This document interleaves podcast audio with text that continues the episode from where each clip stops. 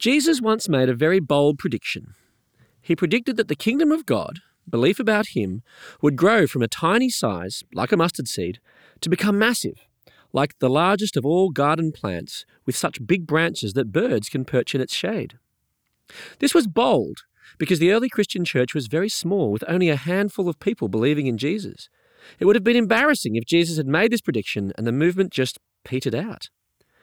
Yet now, some 2,000 years later, the kingdom of God, the message of Jesus, is believed by millions of people right around the world. Christianity has been described as the most diverse sociological phenomenon the world has ever seen. So it seems that this bold prediction came true. And so maybe the person making the prediction knew what might happen. This is Rob Martin with God in 60 Seconds. For more space to think and talk about God, go to thirdspace.org.au.